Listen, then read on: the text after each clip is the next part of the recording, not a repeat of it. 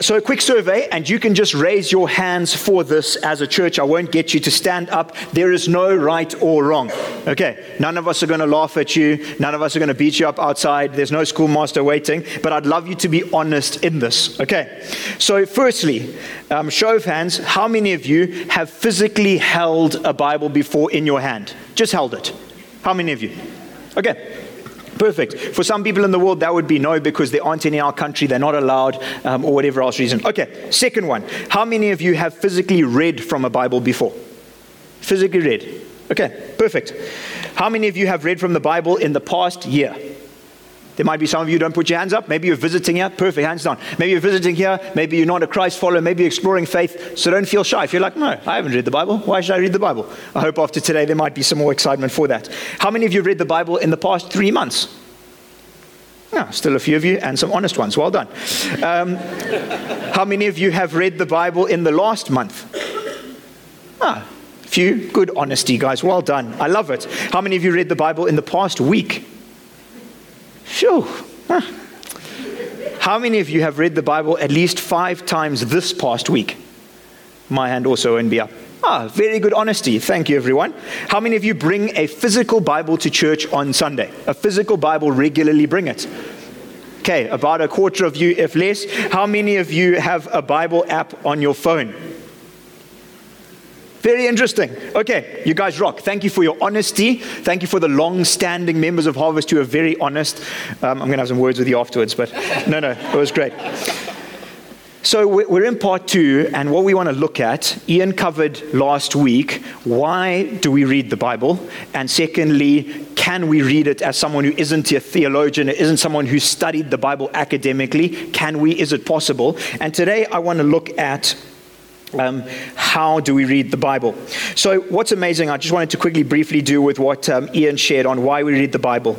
And this has really just hit home to me again afresh this week. It's God's Word, it's truth, it's life, it's the instruction manual that unlocks the purpose in this life and beyond. It's the doorway into an encounter with the living God because it's His word. The Bible isn't God Himself. I might get in trouble for saying that. Um, he is not the pages of our Bible. So this isn't God.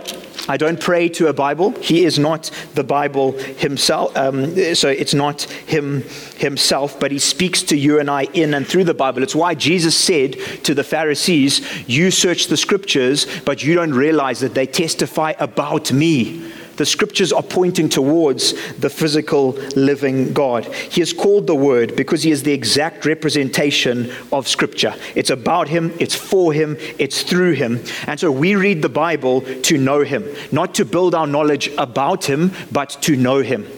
Very easy for us to read scripture to get to know about someone from a distance. But the point of scripture is to know King Jesus. That's why we read the Bible. And secondly, it looked at what makes you and I qualified to read and understand the Bible we're all able to read, understand, interpret because the Lord is the one who helps us. The Lord is the one who illuminates Scripture to us. He's the one who shows Himself to us. We don't have to be theologians or professors to encounter the God in the Bible. They may be helpful and we can learn so much from people who studied a lot more of Scripture than us. But we don't have to be some special person, some special man of God or professor to hear God's word and then pass it on to others. It's open to all of us. It's not supposed to be a super complicated book um, that's difficult for us to understand. It's difficult for you and I, whether we're new to faith or not, to understand who God is. We can all encounter Him. And today we're going to look a bit at how. And I understand there's many different ways to read the Bible. I'm going to give some pointers, some guidelines. There'll be some things that I leave out. There'll be some things that I do cover. But I hope that this just gives you some helpful areas into how to read the Bible. And so to get started, I'm going to use one passage. The reason why I've chosen this passage is because it has some different things in it that um, we could misunderstand. And I, I hope it's going to give us a little bit of a framework. So if we click over to that, thanks, Kev. So, how should we read the Bible? And this is the passage we're going to look at. We're going to dive in a bit more in depth. If you have your Bibles, you can turn there, or you can look on your phones if you have it on your phone. Now, great crowds were traveling with him. So he turned and he said to them, if anyone comes to me and does not hate his own father and mother, wife and children, brothers and sisters, yes, even his own life, he cannot be my disciple. Whoever does not bear his own cross and come after me cannot be my disciple. So I chose that passage specifically for some of what we can learn from it. And so we're going to look at that in a short bit. But here are some steps on how we can read the Bible. The first starting point, before you even open Scripture, before you even look at a passage in the Bible, our first step needs to be, and you can click to it, Kev. Next one. Perfect. Is that we need to read the Bible with a heart to know Christ.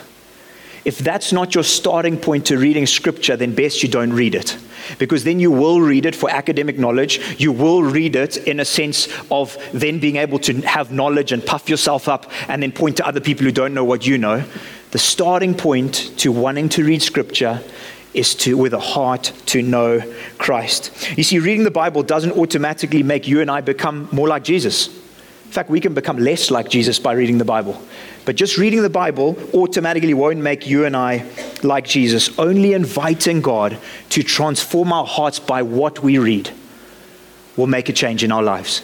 But it has to start with inviting Him to change us and transform us. You can be an angry, unloving person and know scripture back to front, or you can be a person who is the fragrance of Christ to everyone you come, come into contact with and know the Bible off by heart. The difference between the two is your desire in them. If one is just knowledge, stop reading. If one is because you want to know Jesus, read, and you'll become like him as you read his word. It's about our heart's desire when we read. So before you read, remember that God's with you, just as he is with us right now in this room. He's with you 24 7, and ask him to speak to you.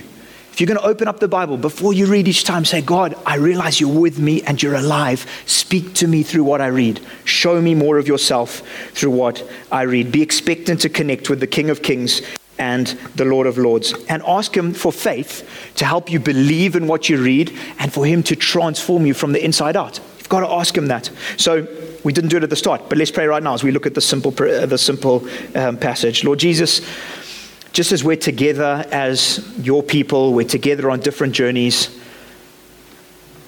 Father, as we look at this passage today, as we look at what it means to read your word and apply it, and for it to make us more like you, I ask, Holy Spirit, that you would touch us in, um, in our spirits.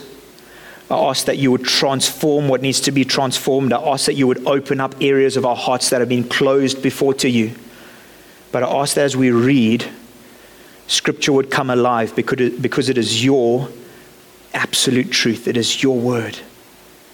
That you would, you would speak to us as we look at your word. Amen.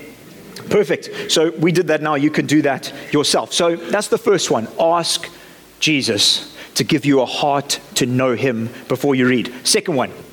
When is a good time to read the Bible?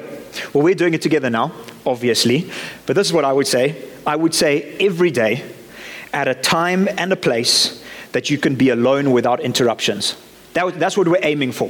When we come to Christ followers, that's what we're aiming for. Every day, at a time and place that we can be alone without interruptions. Now, that time and place can vary from day to day, and the without interruptions if possible. So I'd put in those two things. That's what we're aiming for, is regularly and alone. That may not happen. It may not be possible at all, but that is what we're aiming for. It doesn't matter if this is before everyone in the house wakes up. That was uh, what Jesus did when he came. He said he, he took himself off early in the morning while it was still dark. So he set a great example. But it doesn't matter then. It doesn't matter if you're at boarding school and you have five minutes in your cubicle, pretend you're on the toilet or be on the toilet, and that's the only time you have.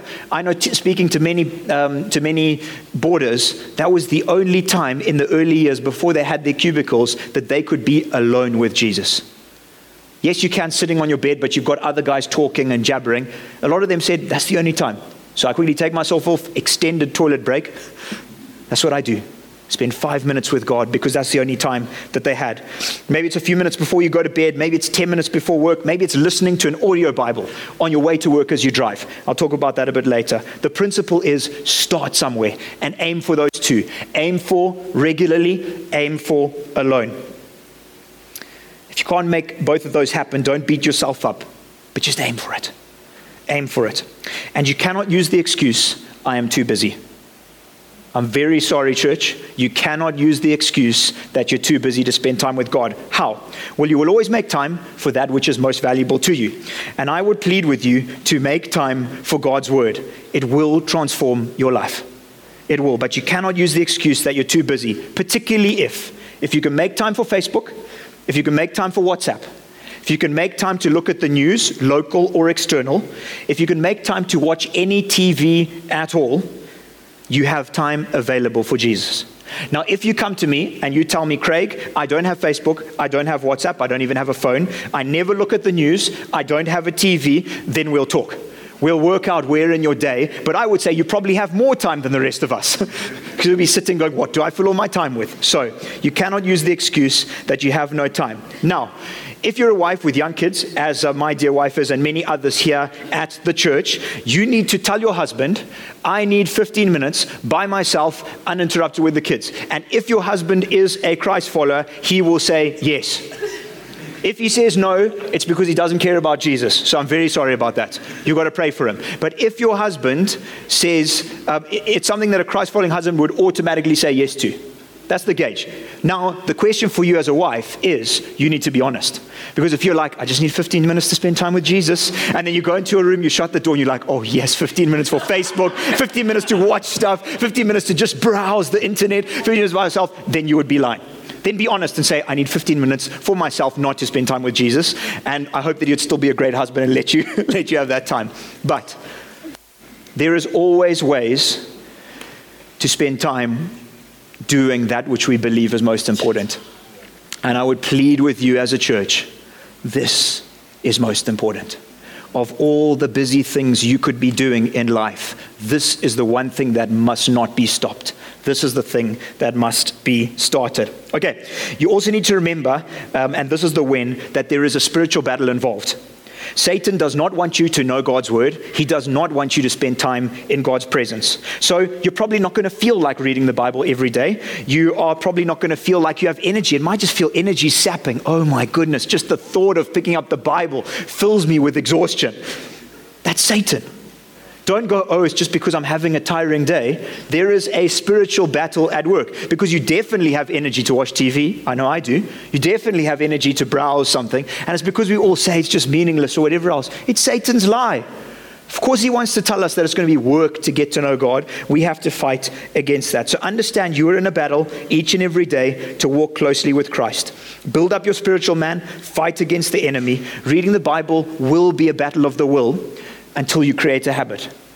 Until you create a habit. And when you create a habit and it's part of your life, do you know what you'll find? That you'll start to crave it. Because I can tell you that the more that you read God's word and the more you encounter the living God, the more you'll want it. So, yes, there's a sense of exercise and eating healthily. It's hard to start. And then once you get going, it becomes part of your life. There's definitely that part. I'd say what happens when it comes to scripture reading is firstly, there's a lot more of a spiritual battle from Satan than there is doing exercise. Probably is still some battle from him, but there's a greater battle when it comes to reading God's word. The second one is, is that what you'll find as you build the habit is you'll crave more and more of God's word. So, build those great habits. Aim for every day. Aim for at a time when you can be alone but work towards it. It's not going to happen overnight. Work towards it. Okay, perfect. Next one how long should I read for? Now, these may seem simple, but I would say to you if you're sitting here going, I know all of this stuff before and you've been a Christ follower for 30 or 40 years, then as long as you are doing absolutely everything I tell you here, you can get up and walk out and leave. It's no problem. if your heart is to know Jesus and you are just every day, then no problem. You might find it normal. I think it'll still be a good reminder for you. But how um, much should I read? Well, today we're going to look at three verses. That's all we're going to look at today. But there's no hard and fast rule. Reading the Bible for one minute or one verse and thinking about that during the day and applying it to your life could have far greater value than reading three chapters and you apply zero to your life. Could have far greater impact. So it's not so much about how much you read, it's about the impact that it has. Actually, reading God's word daily and letting it impact your life is what's most important. But I can guarantee that what you'll find, as I shared earlier, is the more that you read and you apply it to your life, the more you'll want to read and apply it to your life because God will be speaking to you. And because He's life, that's what He does. He changes us from the inside out. But starts what's manageable to you. If you've never read the Bible before, maybe you're visiting or you're new to reading the Bible, I'd say start with one verse. Start with one verse. We're going to look at where and ask God to speak to you through that one verse. And then take it from there. If you're someone who reads loads, but you don't think you're applying it to your life, cancel the loads, get back to one verse, apply it to your life, and then start to read more. It's about application of what Jesus does. Great, that's how much. Where should I start? Well, today I've chosen the passage, but there's so many different ways to read the Bible. Some people pick randomly. I probably wouldn't recommend it because you might get across something really weird and it's out of context. But I know some people are like, Lord Jesus, please speak to me. And I've done this before, lots of times. I just wouldn't recommend it. Please speak to me. Boom. These were David's sons who were born to him in Hebron. Amnon was the firstborn by Ahinoam of Jezreel. Daniel was the secondborn by Abigail of Carmel. Lord Jesus, please speak to me through this verse today? Well, I know David was a good guy, so okay, yes, help me to be more like David. Hebron, maybe that's firstborn. Okay, well, I'll pray for my firstborn daughter. Um, Daniel was born second. Oh, that was my cousin's son. It's called Daniel. I think God's showing me I should speak. I should maybe I should WhatsApp. Okay, so you can do that, and I know God has spoken to people like that before. I just wouldn't always recommend it, but He can speak to you in that way. You might just have some difficulty translating. Okay, so you can pick at, um, some people start with the Gospels, which is the biographies of Jesus' life. Uh, others read through the Bible um, in a certain period of time, one year or three year Bible. Others start at Genesis, and others read with the help of a devotional. If someone asked me and they were saying, Craig, I'd love to start reading the Bible. I haven't read it for months or years, or I've never ever read it before. I would probably recommend you to start with the Gospels. Why would I recommend that? Well, firstly, it's the biographies of Jesus' life, so Matthew, Mark, Luke, or John.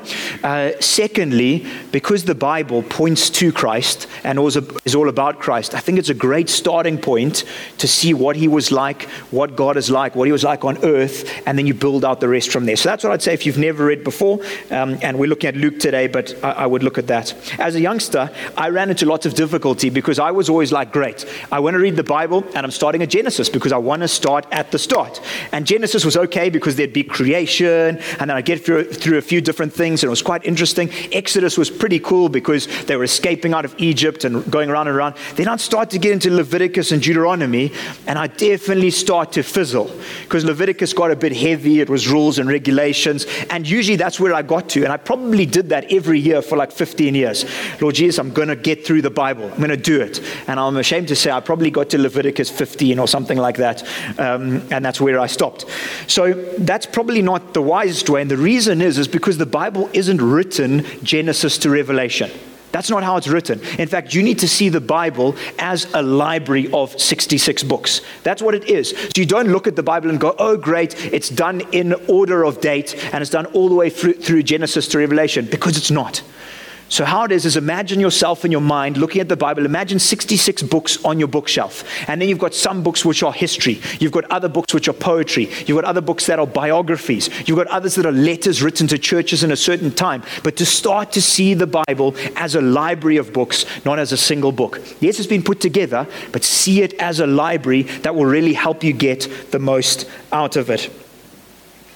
I'd also say read more scripture than what other people say about Scripture.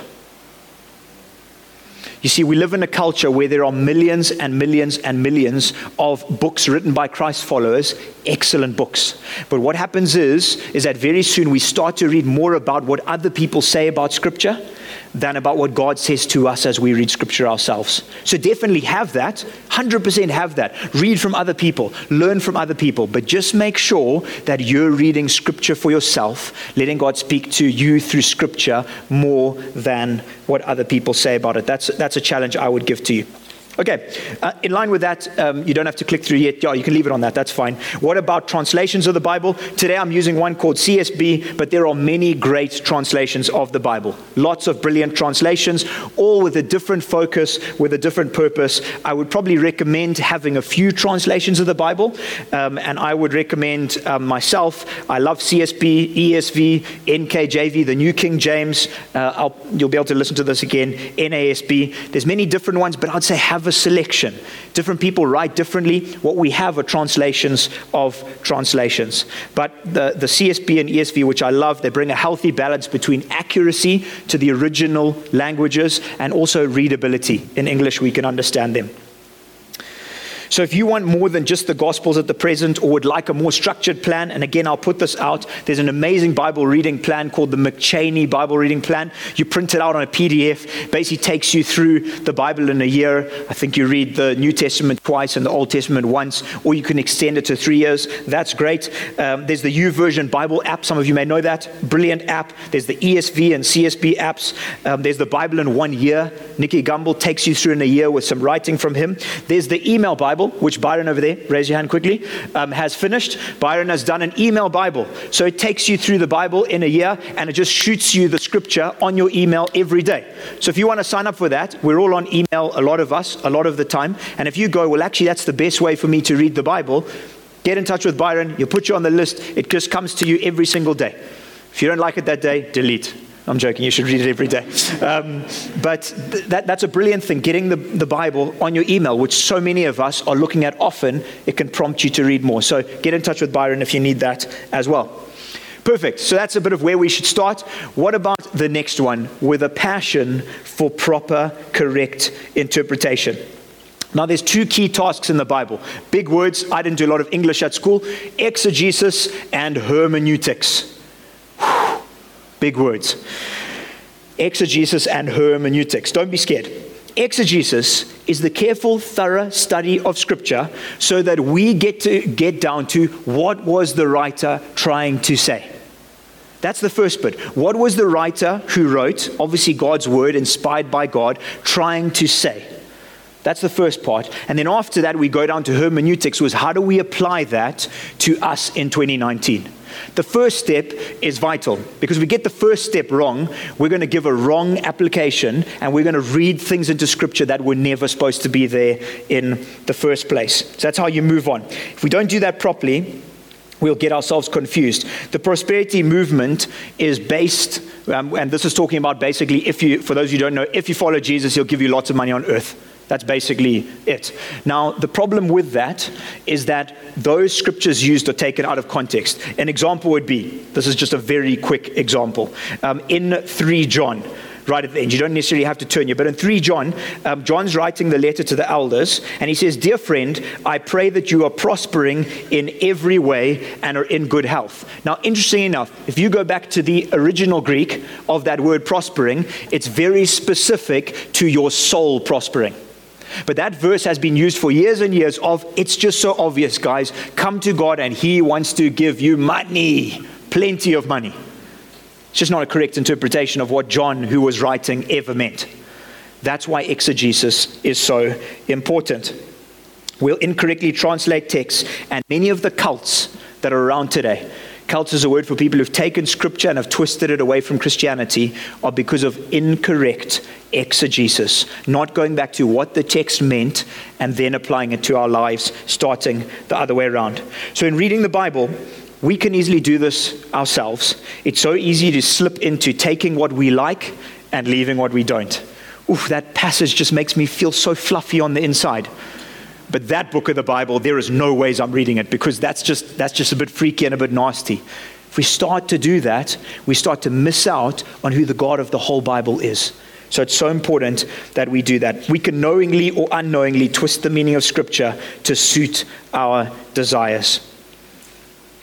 Maybe because the biblical meaning is rather shocking to us because of our upbringing or our cultural bias, or maybe that we know that if we put into practice what that verse says, we're going to have to make a lot of changes to how we're living. Those reasons can stop us from getting out of Scripture who God really is and what He wants to do in our lives. Some of you may know there's a verse in the Bible where it says, When two or three are gathered in my name, I'm with them. Now, this is used in a lot of prayer meetings. I've heard this a lot of the time. People just saying, God, it's just so amazing. Um, there's, there's three of us here right now, there's even five of us. And because of that, we just know that you're here with us as we pray. Now, God is there with us as we pray. It's just that the verse is nothing to do with prayer at all. In fact, the passage is about discipline. The passage is when someone in the church is not following God, two or three of you, or two of you, take him alongside to the pastor and you say, Listen, what you're doing is wrong. We need to sort this out. And because two or three of you, of you are there and you're all together witnessing it, it's a healthy place to sort out someone who's not living the right way. So that's the context. It's easy for us to just go, Oh, great verse. I'm going to use that for my prayer meeting coming up. It's just that has nothing to do with what the author wanted to say incorrect exegesis. Yes, God is with us. I'm not saying it's the end of the world. If you've done it, you don't need to ask for forgiveness. I'm sure God forgives you. Um, but the principle is just important that we know what was the author trying to say. Um, uh, Sarah and I were talking about this this morning, but think of people not wanting to read the story of Job. Some of you may have heard the story of Job. Quite a tough book to read. Basically, Satan comes to God and says, Listen, God, there's this amazing guy called Job awesome guy. He loves you. Guess what? He's only loving you because everything's going well for him. And I can guarantee you that if things start to go badly for him, God, he will not follow you anymore. Now, Satan always has to ask God permission, right? He's under God. God's the one in charge. So God says, Do you know what? I know that he's going to continue to follow me. It doesn't matter what gets thrown at him, he will follow me to the end because he loves me. And that's how the story of Job goes. And it's a difficult book. Now, I know a number of people who have said, and there's a number of writers as well on the internet who will say, Job isn't really part of the Bible.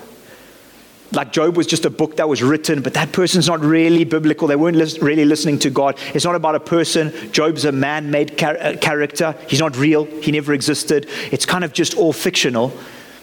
But why? Because it's a difficult book to read. But if we don't read Job for what it is, if we don't read the tough passages in Scripture, maybe we're going to look at just now, we'll miss out on getting the most out of who God is. The difficult things, the things we don't understand, we've got to push in. The things we don't know, we've got to dive deeper. We've got to explore to get the richness of who God is to you and I. So don't shy away from the hard areas of Scripture because they scare you. Don't shy away from Leviticus. It may look really boring, lots of rules and regulations, lets you get tattoos, but um, don't shy away from it. Why? Because what Leviticus shows you and I is praise God, we don't have to follow regulation after regulation after regulation to try and get rid of our sin. We have Jesus who's come. He's been the ultimate payment. There's stuff to learn in every scripture.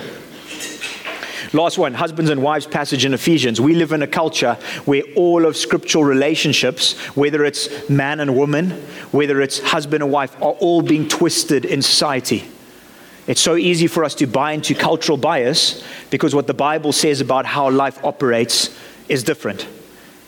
We need to make a call of does the Bible dictate how we live? Or does the culture in which we live dictate how we live? And you will never experience God in His fullness if you buy into culture versus buying into the Bible. So let's read the whole Bible with complete openness to God speaking to us. We need to lay aside our personal perspectives. We need to lay aside what other people have said to us. Read the Bible for what God wants to say to you. That's how we'll know Him. So, a quick one. We've probably got about five, five minutes left. I want us to look at this passage, quickly take us on a journey through it. So if you click over to that with proper interpretation. Okay, so this is what I do when I'm reading scripture. I think this is helpful for all of us, is firstly to ask four questions. Again, you'll be able to listen to this, but who wrote the book? Obviously, God did, but He wrote through people. Who wrote it? When was it written? Interesting things to know. Why was it written? Why was it even written? And what are some of the key features? Now, if you've got a study Bible, most great study Bibles will have this at the start of books. If you don't have a study Bible, chat to me, buy one, get a great study Bible. So important for you to learn more of Scripture. But who wrote it? Now, this book was written by Luke. He was a doctor. He probably wasn't a Jew. He's probably a Gentile. So he wasn't initially accepted. He was friends of Paul and others. He was very analytical as a character. He's a very analytical character. Okay, next one. When was it written? This is so important because what was happening at that time? What was happening? What was happening in that day and age? What was going on at that time? So, this was probably written in the AD 70s or 80s, very soon after Jesus died. Jesus died in the AD 30s, so this very soon after Jesus died. So, you can see what's happening. There would have been the early church, and, and it was very soon after that happened. What about why was it written? Well, Luke's really clear. He actually tells you.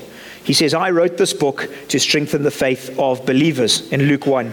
And finally, what are some key features? I'm going through this quickly, but you can do this every book you write. So important that we do it. Some of the key features are he was a doctor, he was an analyst. He went through things very clearly. He wrote down things exactly as they happened. That was just his character, so you can pick that up as he writes. Now, for this particular passage, what's so important to do is you look before and you look after. What's happening? What's Jesus doing in the passage? Now, Jesus has just been sharing with both uh, the Pharisees, the Jewish leaders, and the people. He's been sharing a little bit about, and you can look back in your Bible, about heaven and what it's going to be like, who's going to be invited, people you don't expect you're going to see in heaven. And straight after this passage, he talks about the prodigal son, about how he is a loving father who runs hard after his kids. Smack bang in the middle is this. So there's huge crowds around him. You need to immerse yourself in scripture. Work out what did it feel like? What was it like? He would have been walking from town to town, thousands of people following him. So I sometimes imagine what would it be like for Jesus to walk around Borrowdale Village? He probably wasn't in Borrowdale Village. He was probably in Chitungwiza or in the rural area Anyway, what would it have been like? What was it like to have this man who people were captivated? They hung on every single word that he said. Get to grips with what was it like as you're reading. And then it comes to this great passage. So I chose this specifically, and you'll see. This is where it's important that we get proper context. Now, great crowds were traveling with him, so he turned and said to them, If anyone comes to me and does not hate his own, wait a minute. There's no ways that God would tell me. God loves family. God loves me. Why would He tell me to hate my mom and dad, to hate my wife, to hate my kids, and follow Him? So, God, is that the kind of God that I'm following? Is that really what He's like? Is that actually what the passage is saying? Would Jesus really say that? That's where it's important that we properly find out what was he trying to say, what did those sorts of words words mean. So you'd go, hmm, that's pretty strange. Let me go to the original meaning of the word hate. Is it, is it exactly meaning the same as to me in English? What exactly is it like? So you would research that, the Greek word mesei. Um, you could find this on the internet for free, Interlinear Bibles, Bible Hub. There's loads of ways to find this out. You would go, this is so interesting. That Greek word, it means to hate, it means to detest, it means to love less than something. It means to esteem less than something. And did it get used anywhere else in the Bible? Well, actually, yes. In Genesis, the Hebrew equivalent, it talks about the, um, these two ladies, Rachel and Leah. And it says, People hated Leah but loved Rachel. That's quite strange. Why in that passage do they do that? What they're saying is, in the passage, if you look at the word, no, no, no, Rachel, they actually just loved more than Leah. She was loved less. She was esteemed less than was Rachel. So you go, okay, Jesus, that makes sense now. What you're saying, if anyone comes to me and he does not love less or esteem less, his father and his mother, his wife and his children, his brothers and sisters, think of himself less, he can't be my disciple. So, okay, Jesus, I get what you were saying to the people. You were saying that if we're going to be Christ followers, it means loving you more than anything else in our lives.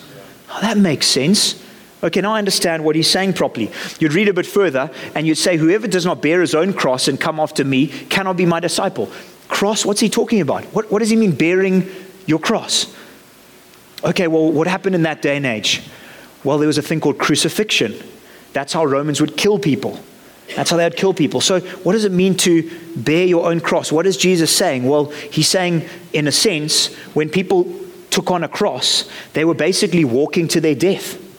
They basically um, were heading towards their execution, as it were. So, what could that possibly mean? Okay, God, if I'm following you to my death, yes, in a physical sense, I might be persecuted, I might die for my faith, but also it's about dying to myself. I'm picking up everything I've believed and I'm not going one direction, I'm going another direction. Okay, that makes sense. Now I understand that. So now you can start to get what the passage is all about.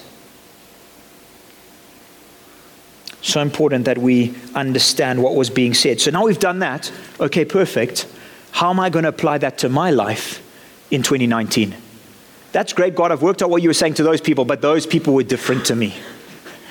No, if the Bible's timeless, if the Bible's God's word, it applies as it did then exactly the same to you and I. So, how do we apply it? It was written a long time ago, 80s, 70s, 80s. How do we apply it to 2019? Well, I think a lot of it fairly straightforward now that we understand it. Jesus is saying if you want to be a Christ follower, Craig, it means that I, Jesus, need to be a priority above everything else.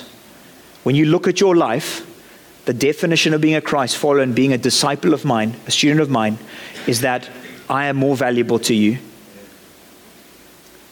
than your mom and dad, than your kids, than your husband or wife, than your comforts, than what you want in life. That's the definition of being a Christ follower. So I sit and go, okay, Lord, sure. Am I prepared for that?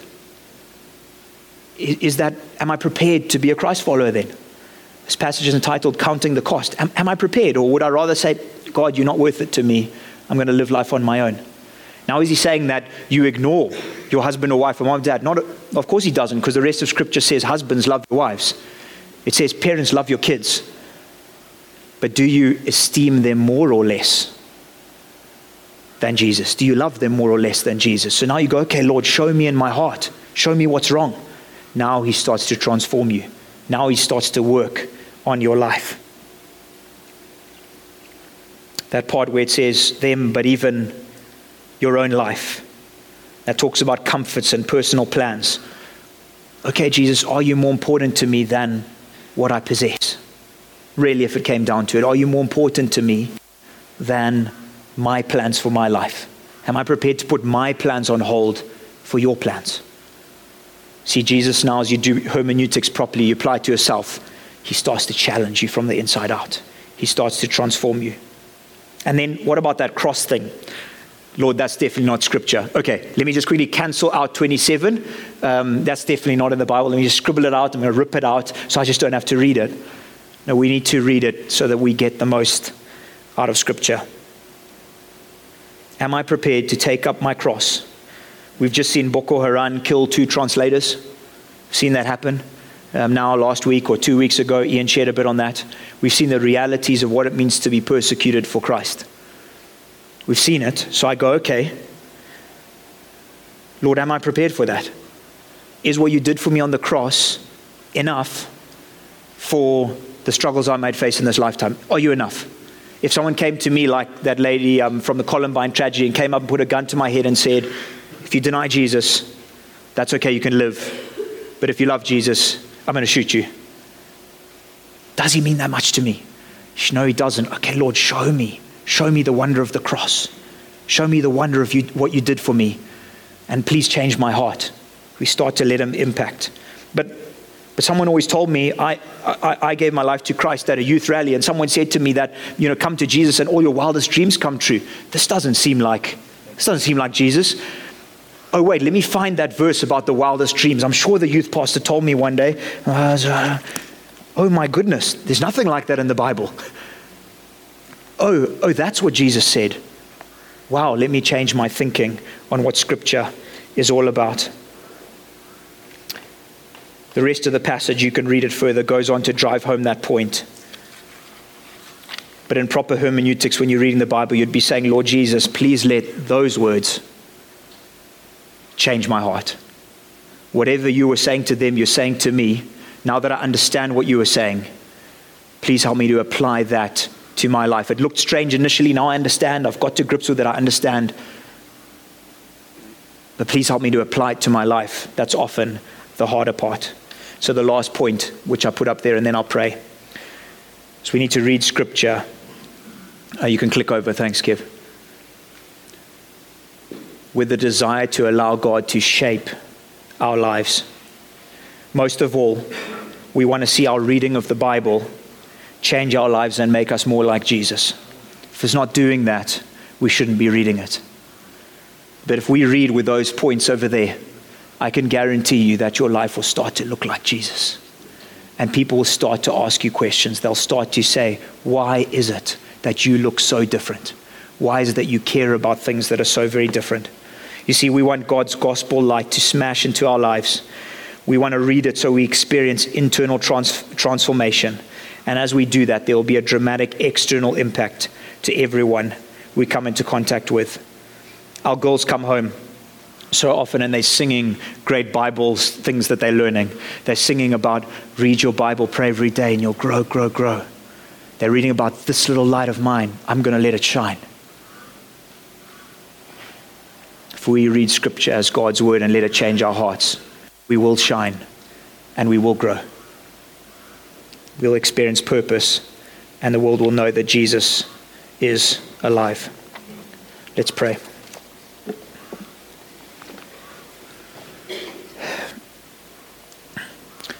Lord Jesus, we've, we've covered lots. For some of us, things that maybe we've heard a million times before. For some of us, things that are new and fresh, and we're, we're hanging on every word.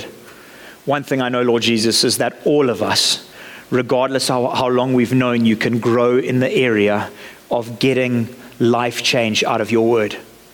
Every one of us can learn more and learn afresh to hang on every word of Scripture, and most importantly, to apply to our lives. Lord Jesus, please save us as a church family from having knowledge without life change. Father, save us from being religious people who can tell the 66 books of the Bible, who can recite verses, but then when people look at our lives, go, that person is the furthest thing from Jesus Christ. Please save us from that. Father, I ask as, as a church, as brothers and sisters in Christ, that whether we're starting with one verse or whether we're reading through your word in a year, I ask, Lord Jesus, that we would be changed and we would be transformed, and that we would dive into the easy things and the tough things, that we would, we would grapple with the things that don't make sense to us, but that you would be our plumb line, you would be our cornerstone as we sang, you would be the one that we hang on every word, you would be the one who shapes our life, you would be the one who instructs us, and ultimately, I know you'll be the one who makes us more like yourself. Pray this in your amazing name. Amen.